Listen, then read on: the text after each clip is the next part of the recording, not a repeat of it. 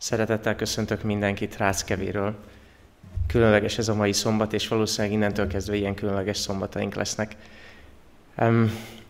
A gyülekezet előttem üres, csak kamerákat látok, meg hátul a testvéremet, aki a stúdióban ül, és innentől kezdve egy néhány hétig, és reméljük, tényleg reméljük, hogy nem sokáig, de egy néhány hétig csak ilyen módon fogunk találkozni. Nagyon örülök annak, hogy így is szép számmal összejöttünk. Itt van előttem a, a nézők száma, és úgy látom, hogy már 67-en becsatlakoztak. Tényleg eh, szeretném azt kérni a Jóistentől, azt kérni az Úrtól, hogy még ebben a formában is, hogy nem tudunk személyesen találkozni, áldja meg az összejövetelünket. Áldjon meg minket otthon, az otthonainkban, kit-kit a, a saját otthonában, ahogyan elcsendesedünk és megünnepeljük ezt a szombatnapot. Mennyei atyánk, te vagy a menny és föld teremtője, és te tartod kézben az egész emberiséget. És olyan megrázó számunkra, hogy, hogy a gyülekezeti élet egy pillanatra most mintha megállna. Hogy a sorok üresek, hogy a szombatot otthon kell töltenünk, és megvan az áldása a családi szombatnak, és tényleg örülünk annak, hogy adsz egy lehetőséget, hogy, hogy kisebb számban és csendben összejöjjünk. De annyira nagy a vágy a szívünkben, hogy újra együtt legyünk, ahogy a Zsoltár mondja, hogy bárcsak újra indulhatnék az úrházába, nagy sereggel. Atyánk, ebben a helyzetben most előre tekintünk arra a napra, amikor tényleg nagy sereggel megyünk majd a te házadba. Ott fent a mennyei hazában, a mennyei templomban. De most arra kérünk téged, hogy lépj közbe, tartsd vissza a szeleket, állítsd meg ezt a járványt. Hisszük, Atyánk, hogy ez is a végidő egyik jele, és hisszük, hogy ezeknek be kell következni.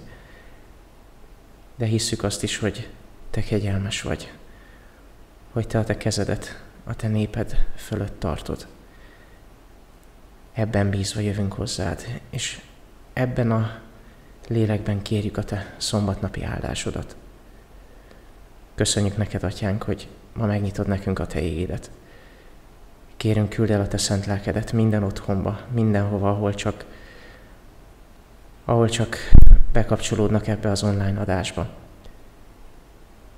Neked nincsenek távolságok, és tudjuk, hogy a Te szent lelked mindenhol szívesen időzik, ahol megnyílt szíveket talál.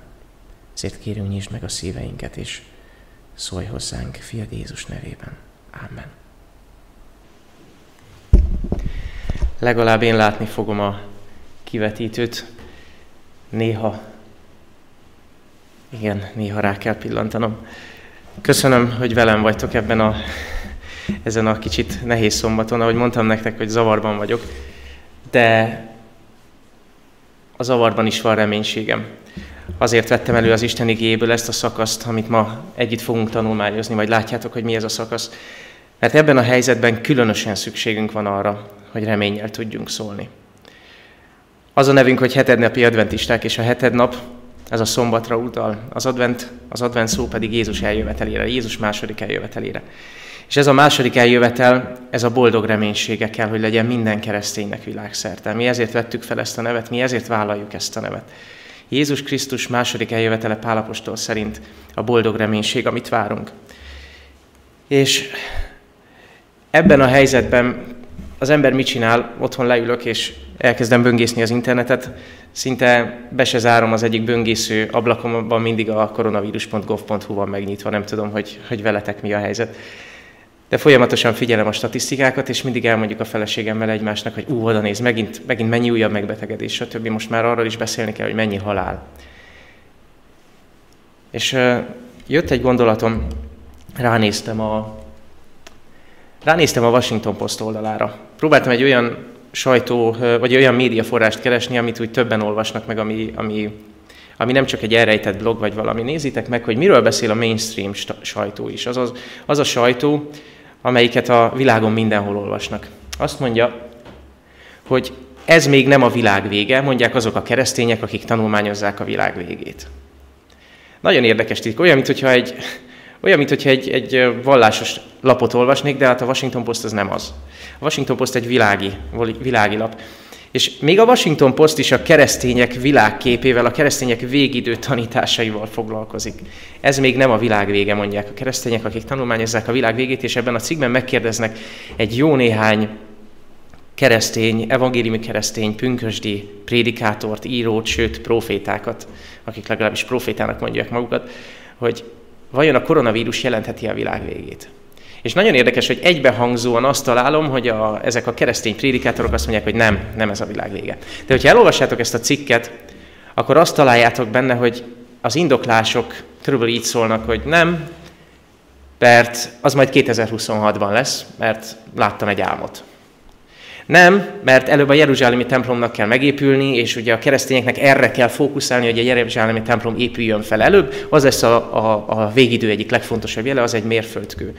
Ugye csak zárójelben mondom, hogy a Vili azt mondja, sem a napot, sem az órát nem tudja senki. Sem a napot, sem az órát nem tudja senki. Tehát 2026-ban, hogy vége lesz a világnak, azt nem tudom, de aki megálmodta ezt a dátumot, azt sem tudja. Hogy a Jeruzsálemi templomnak kell előbb újból megépülni, és akkor kezdődik a végidő, Jézus azt mondja, hogy úgy fog eljönni a végidő, mint a tolvaj. A tolvaj olyankor jön el, amikor az emberek nem számítanak rá. Na most az a tény, hogy nem számítanak rá, úgy tűnik, mintha más jeleket vizsgálnának, és a Jeruzsálemi templomra tényleg felesleges nézni. Azt mondja Jézus, hogy pusztán hagyatik néktek a ti házatok utalva ezzel a templomra. Azt mondja, hogy a Dániel könyve, hogy végig tart a háború, elhatároztatott a pusztulás. Azt mondja nekünk a zsidókhoz írt levél, hogy Jézus egyszeri áldozata elég volt. Nem kell újra beindítani a templomi áldozati rendszert. Nincs szükség arra, hogy most újra bakok és kecskék vére által tisztuljon meg az ember. Úgy látom, hogy a keresztény világ mindenféle más jeleket keres, csak éppen azt nem, csak éppen azt nem, amit Jézus szeretné, hogyha a szemünk előtt tartanánk. Egyébként a cikk konklúziója érdekes. A karizmatikus és pünkösdi proféták, akik a világ végét általában közeli eseménynek hirdették, írja ez a cikk, nem tartják valószínűleg, hogy ez a bizonyos válság, a világ vége a Trump kormányzat ideje alatt következne be. Tudnék, írja egy elemző egészen elképesztő, milyen optimistává váltak ezek a karizmatikus proféták, akik eddig a világ végéről jövendöltek, mióta Trump 2016-ban megnyerte a választásokat. A ma délelőtt nem politikai beszéd lesz, de szeretném, szerettem volna ezzel az illusztrációval egy kicsit érzékeltetni, hogy a válságról való látásmódunk, vagy a bibliai proféciák értelmezése, ezek szerint politikai alárendeltséget élvez. Alárendeljük a bibliai látásunkat annak, hogy a politikában éppen mi történik. Nagyon érdekes a, a Washington Post cikke, érdemes elolvasni, aki szeretne ebben tájékozódni. Mondhatják azt a karizmatikus prédikátorok, hogy nem ez a világ vége, de az az igazság, hogyha ránéztek a John Hopkins Hospitalnak a a statisztikáira, ugye még a magyar kormány is ezt a, ezt a vírus térképet linkelte be, ez a ma reggeli adat, 275 megbetegedés, 275 ezer megbetegedés, 11.300 halál, 11.400 halál. Olaszországban most már azt néztem, hogy a Bergámóban például a, a hadseregnek kell segíteni elszállítani a holtesteket, hogy lezártak legyenek, hermetikusan lezártak. És hogyha tovább lépünk, akkor Jézus Jézus nem hagyja a világot bizonytalanságban, már a tanítványainak is elmondta, hogy lesznek a végidőnek jelei. És a végidő egyik jele éppen a járványok. Ezek a járványok, amiket a Károli fordítás döghalálnak mond, ezek a járványok bizony egyre szaporodnak a, a világunkban. Hallanatok kell háborúkról, háborúk híreiről, igen. Meg ne rémüljetek, igen. Szóval felvetődik a kérdés, ez itt a vég, vagy nem ez itt a vég? Hogyha a szövegkörnyezetet nézem, Jézus azt mondja, ez még nem itt a vég. Ez még nem itt a vég. Sőt, ez inkább valaminek a kezdete, azt mondja, sok nyomorúságnak a kezdete.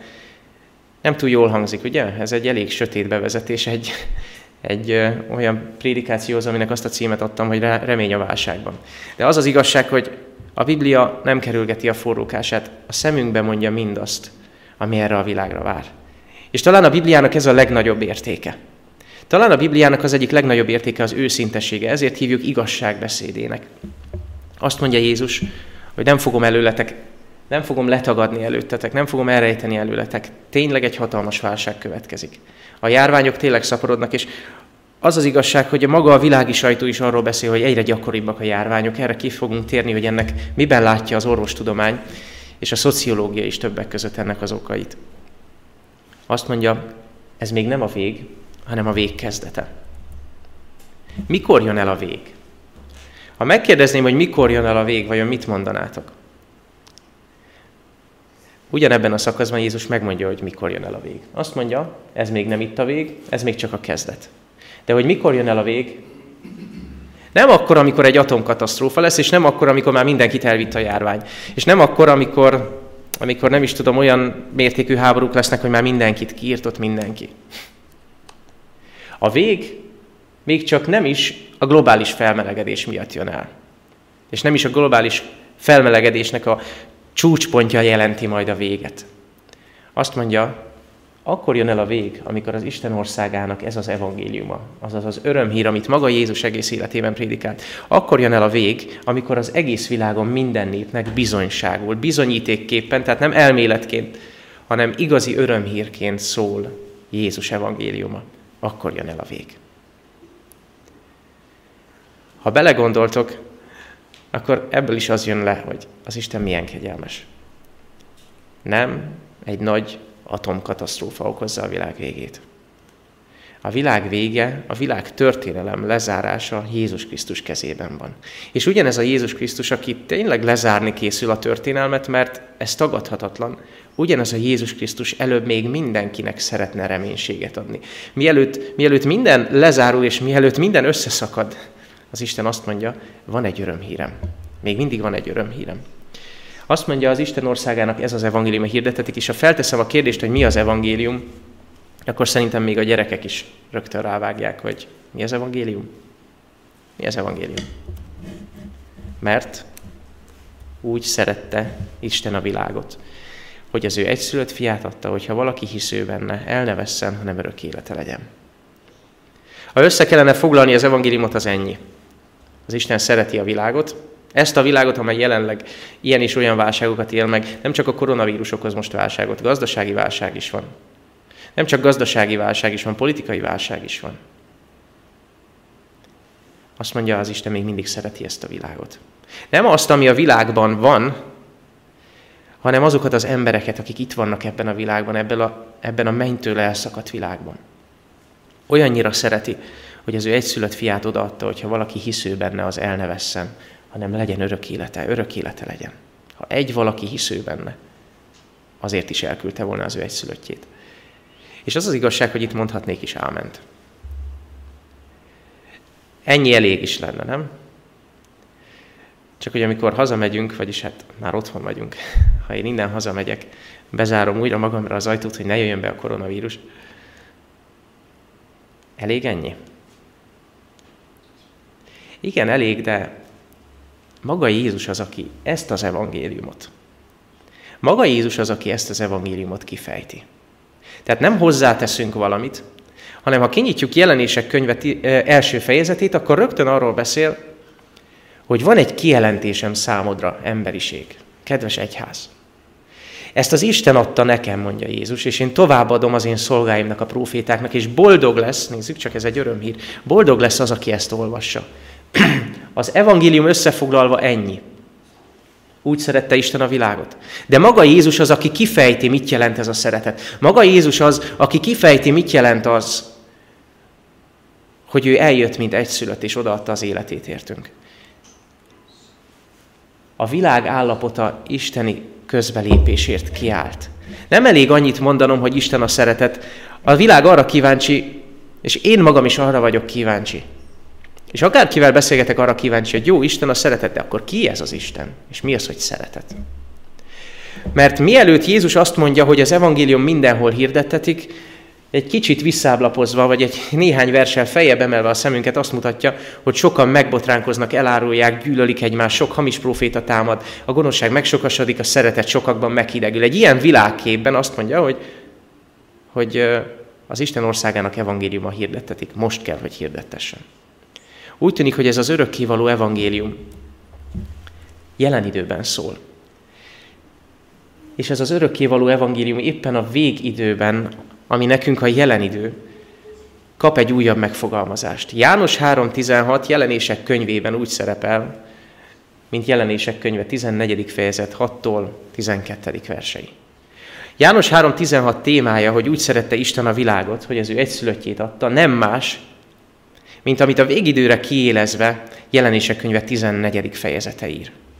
Jelenések 14. fejezetében három angyal követi egymást, a hatodik verstől kezdve, egészen pontosan a hetedik verstől kezdve. Három angyal követi egymást, és mind a három az örökkévaló evangéliumot kiáltja az emberiség felé. Az angyal, az angyal követet jelent, küldöttet jelent. És nem az ég közepén repülő angyalra van rábízva az evangélium hirdetése, hanem maga Jézus mondja azt, hogy titeket küldelek el. Menjetek el a széles világra, és ti tegyetek tanítványokká mindeneket. Tehát ahogyan láttuk, hogy Jézus evangéliuma az egész világon hirdettetik minden népnek, és akkor jön el a vég, úgy, ha jelenések könyve 14. fejezetéhez lapozunk, ugyanezeket a kifejezéseket találjuk. Az örökkévaló evangélium minden népnek hirdettetik, és ennek az üzenetnek az a vége, hogy majd akkor jön el a vég. Szeretném, hogyha belenéznénk mélyebben ebben az, ebbe az üzenetben ma délelőtt. Az első üzenet így szól, és ma délelőtt csak ezzel az első üzenettel szeretnék foglalkozni. Ezt mondja ez az angyal, aki minden népnek, nemzetnek, ágazatnak és nyelvnek hirdeti az evangéliumot, azaz az egyház ezt üzeni. Krisztus elhívott egyháza. Ezzel az evangéliummal kell, hogy a világ előtt álljon. Nagy szóval. Féljétek az Istent, és néki adjatok dicsőséget. Mert eljött az ő ítéletének órája. És imádjátok azt, aki teremtette a mennyet, a földet, és a tengert, és a vizek forrásait. Szeretném, hogyha velem együtt néznétek az igét, jelenések könyve 14. fejezetében, és szeretném, hogyha végig mennénk erről kifejezésről kifejezésre, majd, hogy nem szóról szóra. Mit jelent az, hogy féljétek az Istent? Valányszor előadást tartok, és felhozom ezt az igét, szinte mindig akad valaki a hallgatók közül, aki kifejezi azt, hogy mennyire ambivalens dolog az, hogy az Isten hányszor mondja, hogy ne félj, ne félj, ne félj. Jézus újra és újra ugyanezt mondja a tanítványainak, ne féljetek. És az örökké való evangélium így kezdődik, hogy féljétek az Istent. Emlékszem nem egy beszélgetésre, ahol, ahol beszélgető partnereim vagy hallgatók kifejezték, hogy, hogy ez a félelem, ez, ez annyira oda nem illő szó. Az Isten félelme egész mást jelent, mint az Istentől való félelem. Vagy mint egyáltalán a félelem. A félelem bizalmatlanság, a félelem egy görcs. Azt mondja Vili, hogy nem a félelem lelkét kaptuk. Azt mondja, hogy azzal lett teljesi a szeretet, hogy bizalmunk van az ítélet napjához, hogy nem kell félnünk. Akkor mi ez a félelem? Azt írja nekünk a 111. Zsoltár, hogy a bölcsesség kezdete egyenlő az Úrnak félelmével. Vagyis az Úr félelme nem egy rettegés, nem egy bizalmatlanság, hanem azt jelenti, hogy az ember kezd bölcs lenni. Á, megértettem valamit. Megértettem valamit az Isten jelleméből. És ez az emberből félelmet vált ki, de nem olyan félelmet, ami rettegés vagy egy bizalmatlanság. Nagyon sokszor szoktam ezt a történetet felidézni. Ez a fénykép, a, amit oldalt láttok, ez a, a Mont Blanc hegységről, a hegyláncról készült. És körülbelül ebből a szögből láttam tíz évvel ezelőtt én is ezt a hegységet. Egy szombatot kint töltöttünk a feleségemmel Nászúton, a a Momblannal szemben lévő hegyen, úgy hívják, hogy Plamprá. Kiültünk, és azt láttuk, ahogyan a, a felhők haladnak el a Momblan fölött, ahogy az a, az a hó onnan soha el nem olvad. Az a nagy hatalmasság megjelent előttünk, amit úgy nem is nagyon tudunk felfogni.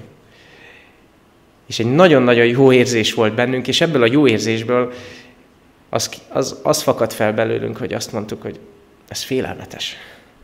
Félelmetesen gyönyörű. Félelmetesen gyönyörű a Momblan. És nem éreztem, nem éreztünk magunkban bizalmatlanságot, meg görcsöt, meg, meg, meg, meg rettegést. Egy egész másfajta félelem lett úrrá rajtunk, egy pozitív félelem. Azért nem tud nagyon sok bibliaolvasó mit kezdeni a félelem szóval, mert a félelem szónak ez a jelentése. Az Istentől való eltávolodásunkban kiveszed belőlünk. Félelemnek van egy másik oldala, egy pozitív oldala. Van a jó félelem. Azt mondja, hogy maga Jézus is magán Jézuson is a félelem lelke volt. Az Úr ismeretének és félelmének lelke. Azt mondja nekünk A 96. Zsoltár. Hogy hajoljatok meg az Úr előtt szent ékességben, egészen pontosan szent öltözetben, rettegjen előtte az egész föld. Szeretném, ha látnánk a gondolatritmust. Meghajolni az Úr előtt szent öltözetben, az azt jelenti, hogy te odamész elé, és ott rettegsz előtte. Ez egy pozitív rettegés. Tőlünk távol áll már ez a kifejezés, de a Biblia mégis azt mondja, hogy amikor szent öltözet van rajtad. Mi ez a szent öltözet? Az Urat félni valójában azt jelenti, valójában azt jelenti, hogy felöltötted Krisztus igazságát.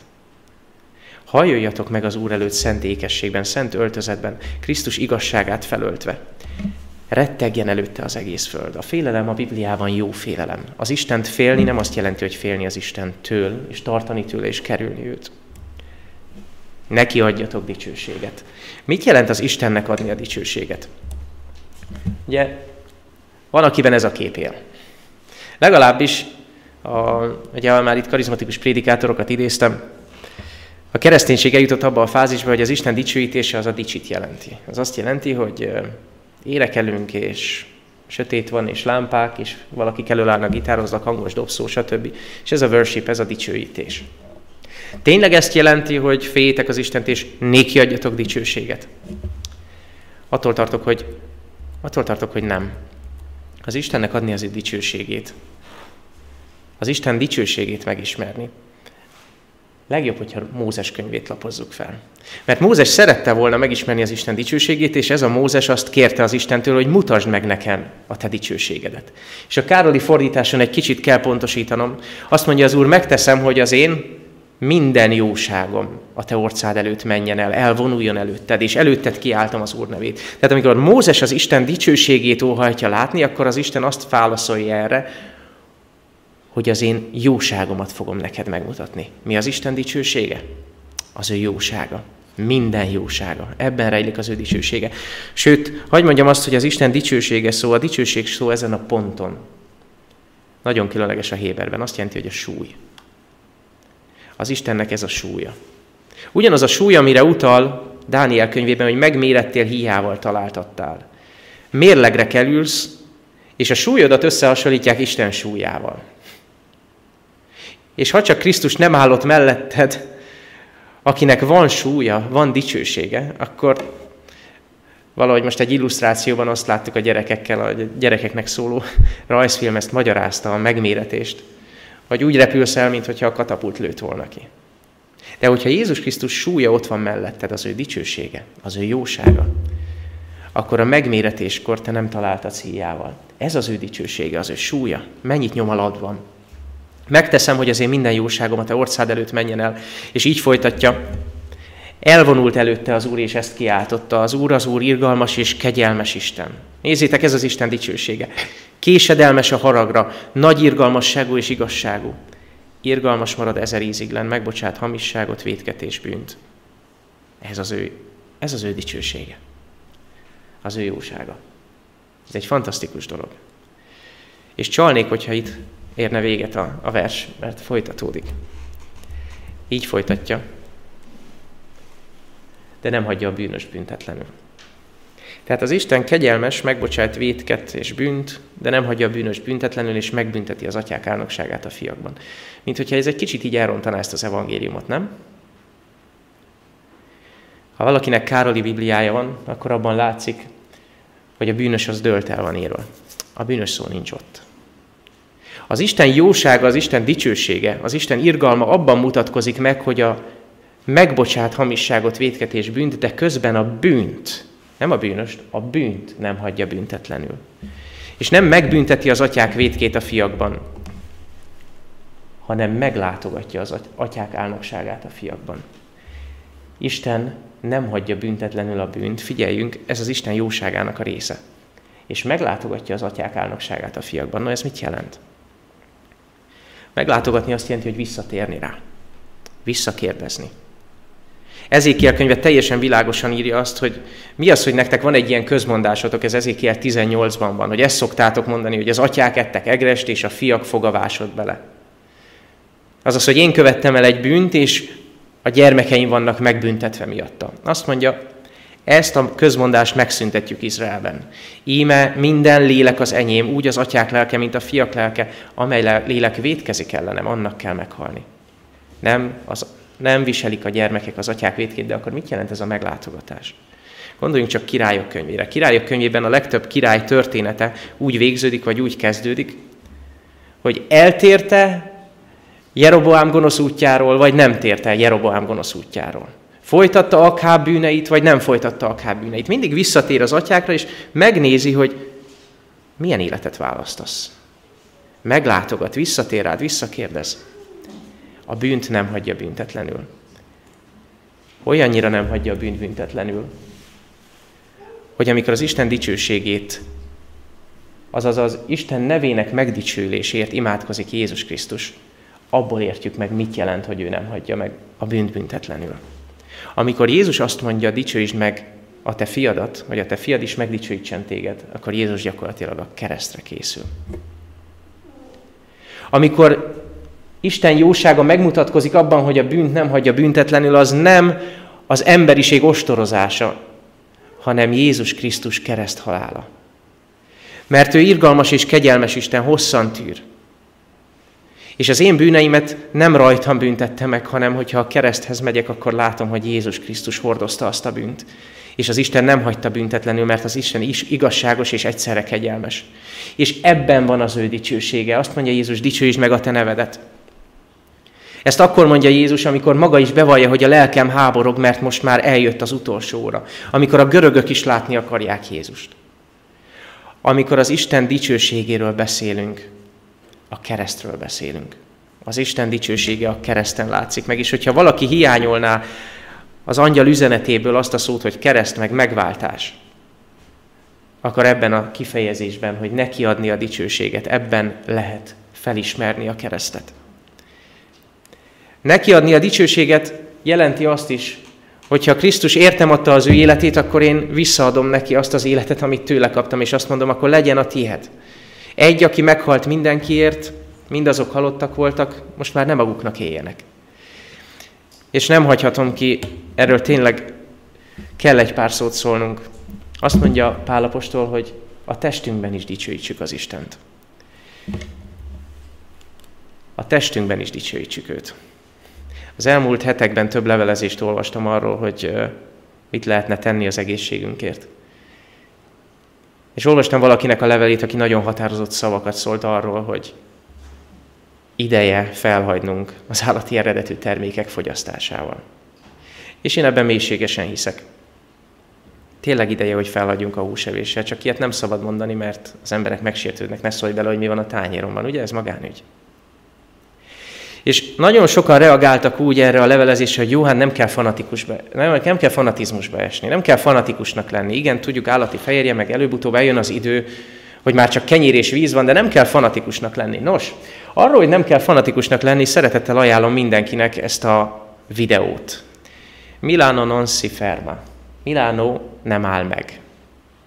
Ez a videó február 27-én jelent meg, akkor, amikor Olaszországban egyre inkább eluralkodott a pánik.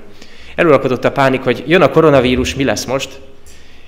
És végül az olaszok egy emberként felálltak, és azt mondták, hogy na jó, nem állunk meg, nem állhat meg ezzel az élet. Nyissuk ki a múzeumokat, folytatódjon az élet úgy, ahogy van.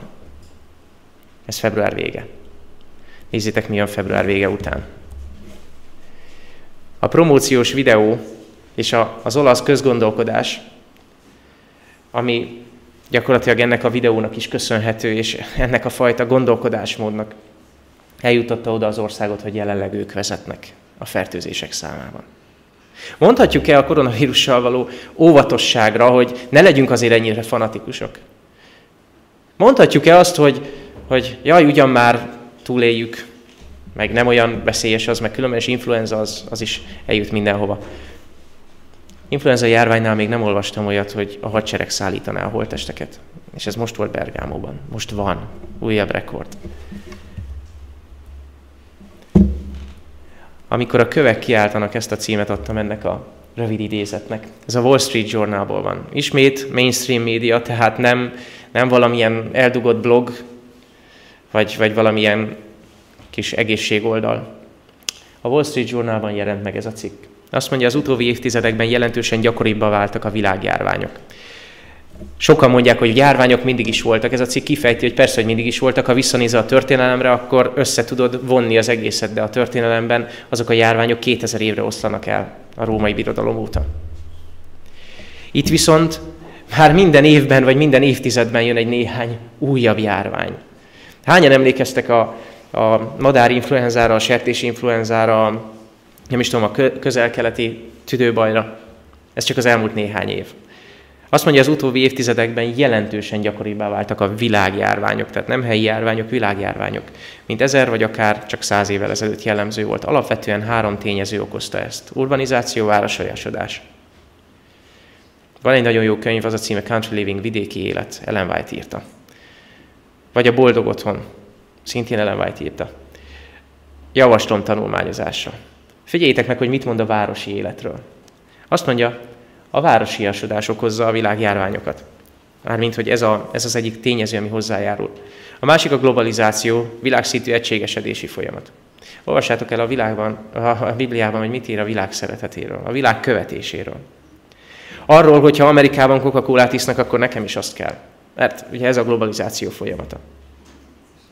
És végül Wall Street Journal, tehát nem életmód magazin vagy bármi, azt írja, az állati fehérje fokozott fogyasztása. És hogyha beírjátok Google-be vagy bármibe, hogy állati eredetű betegségek, akkor hihetetlen cikkeket fogtok találni. Nekem különösen megragadta ez a cikk a, a figyelmemet. Azt mondja, hogy a, a koronavírus és az egyéb influenzák, vagyis az influenzák állati eredete. És a cikk felsorolja, hogy gyakorlatilag szinte minden nagyobb járvány valahova állatokra vezethető vissza. Mégpedig nem csak az állatokkal való kapcsolatra, hanem az állatok fogyasztására. Kife- ki, kijelenti azt is, hogy igen, a tudomány a mai napig gyakorlatilag a sertés tartja az egyik legnagyobb betegségolvasztó tégeinek, és a sertésen keresztül sikerül elkapni mindenféle, mindenféle betegségeket, de azt is írja ez a cikk, hogy szinte minden influenza járvány, influenza módosulás a kacsa, liba, hattyú féléktől ered.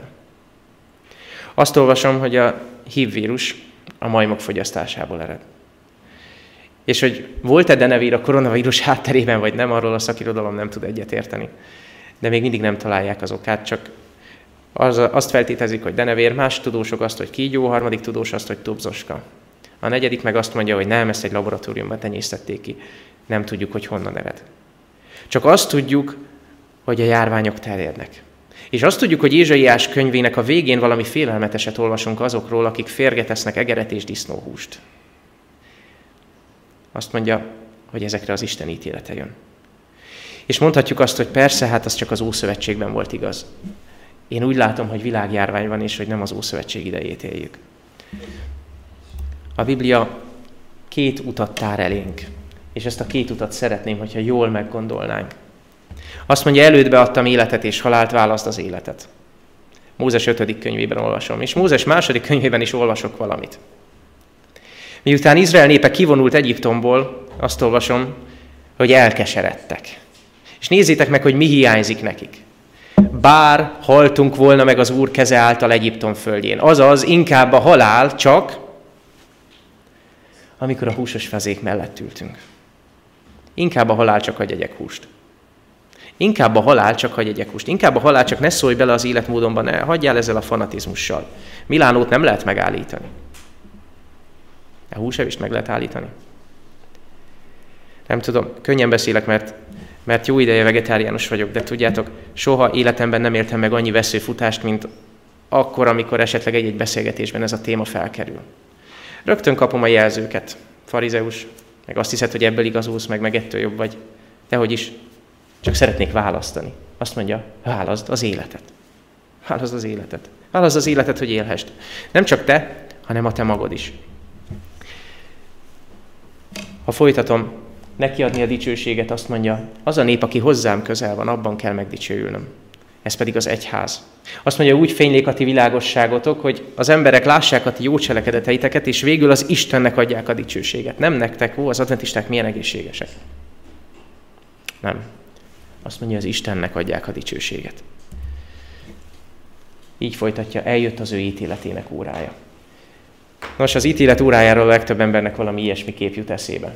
legalábbis próbáltam egy jó középkori és jó nyomasztóképet keresni erre. Ez az ítélet órája? Nem ez az ítélet órája. Az ítélet órájáról ugyanaz a 96. Zsoltár, amit ma már idéztem, így szól. Örüljenek az egek, és örvendezzen a föld, harsogjon a tenger, és minden benne való. Viduljon a mező, és ami rajta van, örvend akkor a mező minden fája az Úr orcája előtt. Miért örül? Így folytatja. Mert eljön, mert eljön, hogy megítélje a földet.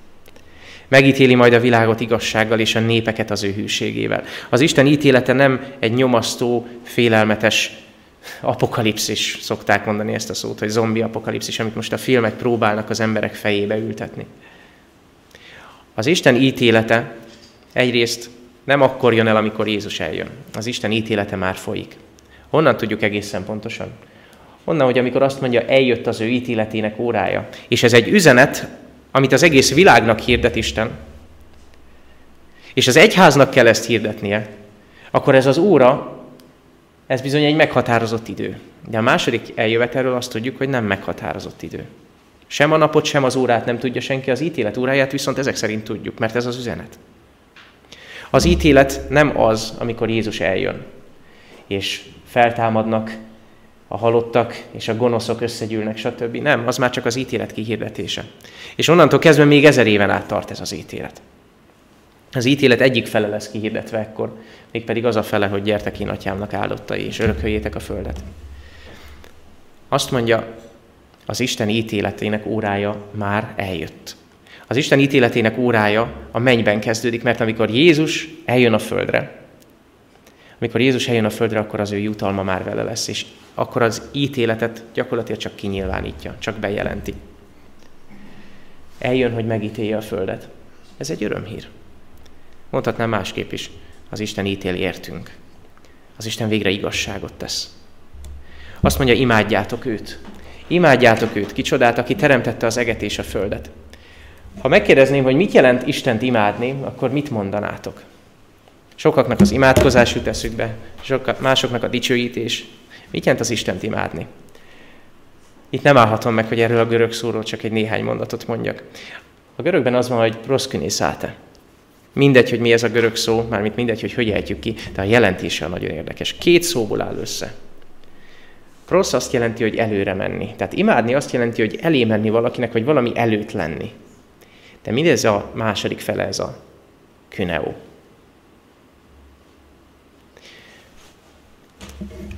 A kuan szó, vagy kuan szó görögül azt jelenti, hogy kutya. Valami ilyesmi kutya. Amikor az Isten azt mondja, vagyis az Isten igéje azt mondja, hogy imádjátok Istent, az egy attitűd, az egy viselkedés. Azt a viselkedést mutatja be, amikor a kutya előre megy, és a gazdája keze alá teszi a fejét. Vagy amikor ráhajtja az ölébe a, a fejét, vagy ráhaljol a, a térdére.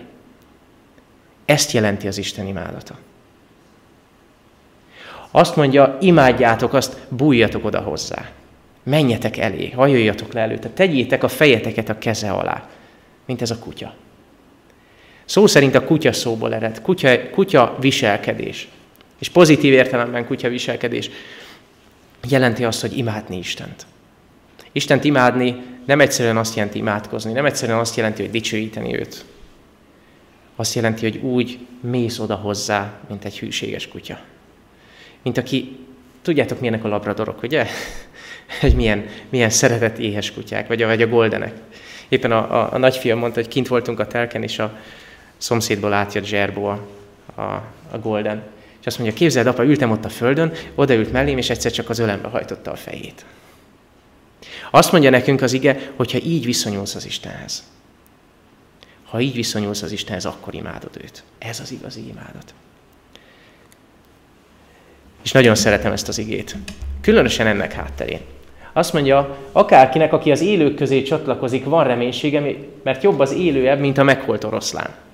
Na most, ez igaz, jobb élni, mint halottnak lenni. A kutya az csak egy kutya, az oroszlán erős, de az oroszlán halott nem sokat érsz vele, a kutya az élve jobb, ugye? Megugatja a betörőt, stb.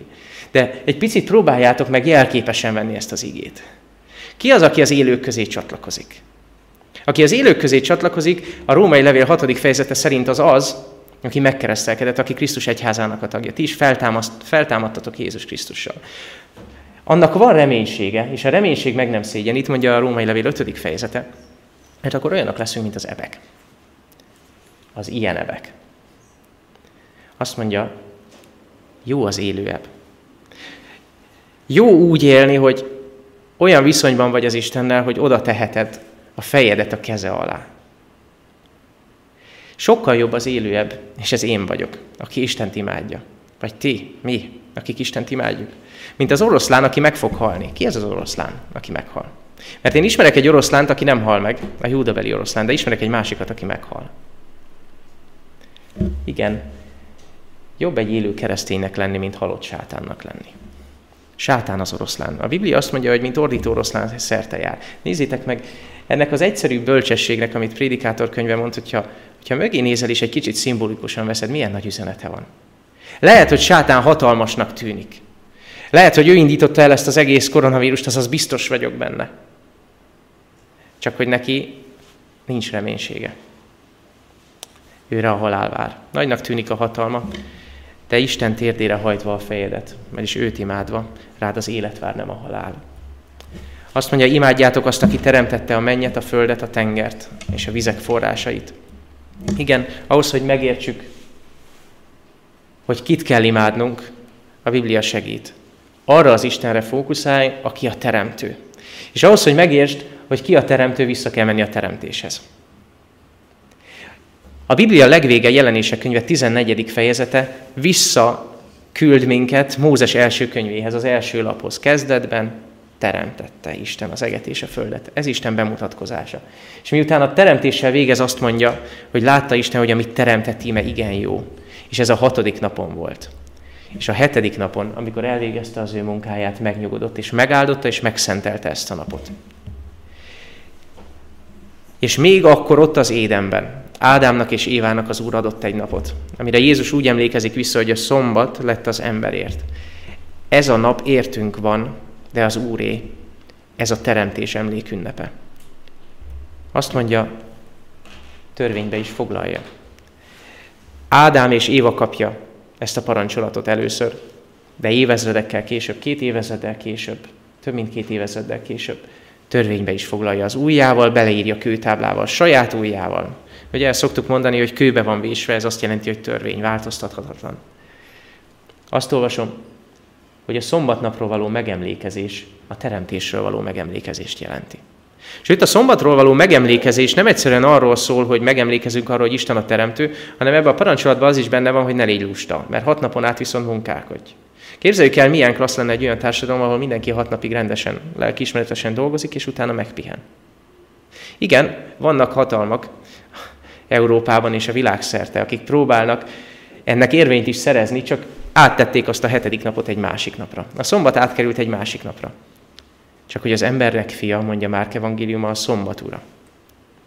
Azt mondja, azért imád Istent, mert ő teremtette a mennyet, a földet, a tengert és a vizek forrásait.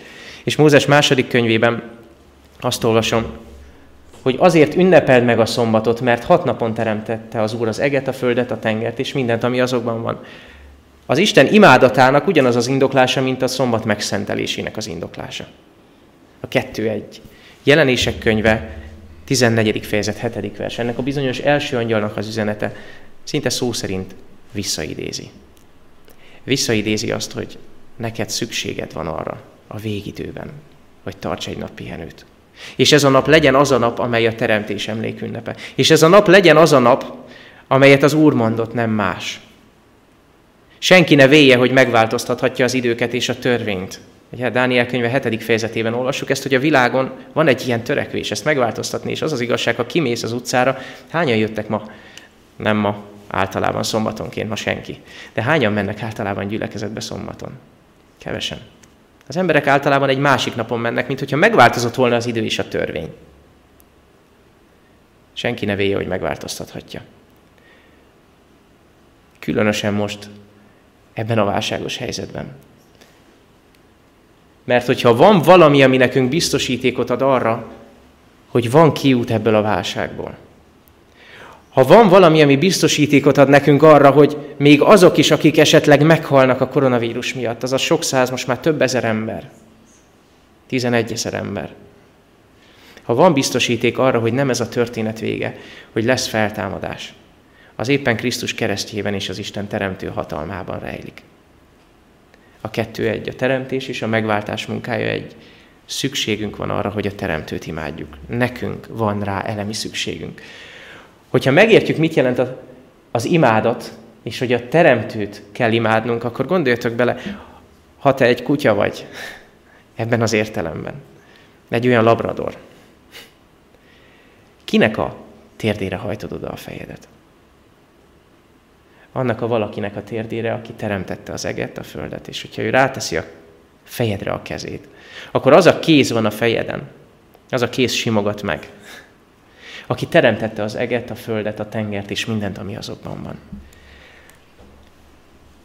És ez a, ezzel az igével szeretném lezárni. És ide szerettem volna kifutatni ezt az egész üzenetet.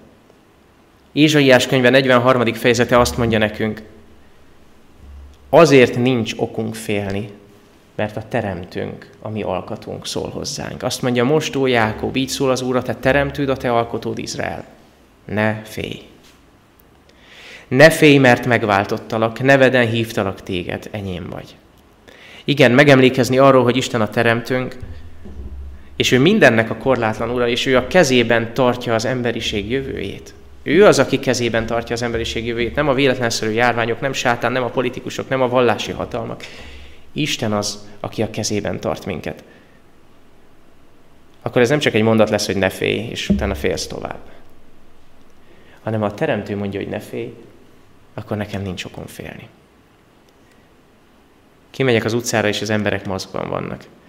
Ha véletlenül eltűszented magad az utcán, az emberek hátrébb lépnek kettőt. Most tényleg mindenki fél. Nézzük a híreket, és félünk. Mi lenne, hogyha a teremtőt néznénk? Mi lenne, hogyha ráemelnénk fel a szemünket, mint az a, mint az a labrador a képen, aki így felnéz a gazdájára? Azt mondja, így szól a te alkotód, a te teremtőd. Az a valaki, aki a koronavírusnak egyik pillanatról a másikra azt tudja mondani, hogy állj. Ahogy azt mondta a viharnak, hogy állj. Azt mondja, ne félj, megváltottalak téged. Az életemet adtam, érted? Neveden hívtalak téged. Te nem egy vagy a tömegből, hanem minden egyes ember a földön. Egyéniség az Isten szemében. Egyszeri és megismételhetetlen. Azt mondja, a neveden hívtalak. Az enyém vagy. Én tudom, hogy hogy működik a biológiád. Tudom, hogy az egészségedet hogyan kell helyreállítani. Csak hallgass rám és nézz fel rám, mint teremtődre. Ez az angyal üzenete számunkra. És ezzel az igével és ezzel a bátorítással szeretném befejezni. És köszönöm meg mindenkinek a figyelmet. Atyánk, hálát adunk neked. Hálát adunk neked, hogy emlékeztetsz minket arra, hogy nincs okunk félni, mert Te vagy a mi teremtőnk. Te az egész világot kezedben tartod. És az evangélium meggyőz minket a Te mélységes és örökkévaló jó indulatodról. Mert teremtőként és megváltónként állsz előttünk. És mi így szeretnénk téged imádni, neked adni a dicsőséget. Tied a dicsőség Krisztus keresztje által, és az ő áldozatáért. Tied a mi imádatunk, mert Te vagy mennynek, földnek és teremtője.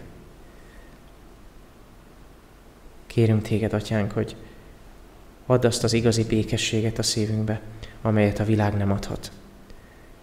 Amit nem adhatnak a hírek, nem adhatnak a védőoltások, nem, adhat, nem adhatnak a, a pozitív intézkedések, amiket most a kormányok tesznek. Az igazi béke tőled árad. És hálásak vagyunk, hogy indítod a világot most a, arra, hogy, hogy megállítsák ezt a vírust, és minden emberi erőfeszítést megtegyenek. Tudjuk, hogy a te lelked akarata az, hogy vigyázzunk az egészségünkre, és most tartsuk be a szabályokat. Te az igazi megoldás, te vagy, az igazi békesség, te vagy. Atyánk, köszönjük neked, hogy Jézus hamarosan eljön értünk az ő fénytrónusán. Köszönjük, hogy az ítélet már folyik a mennyben, és a mi javunkra folyik. hogy a te ítéleted az igazságos ítélet, és a te szándékod az ítéletben az, hogy minket felments. Hogy erre bizonyítékát adtad, amikor odaadtad az egyszülöttedet. Segíts, hogy így tekintsünk rád. Hogy a te öletbe hajtsuk a fejünket. Hogy a te kezed alá tegyük a, a fejünket. Védj minket a te szárnyaid alá, hogy megígérted. Fiad Jézus nevében. Amen.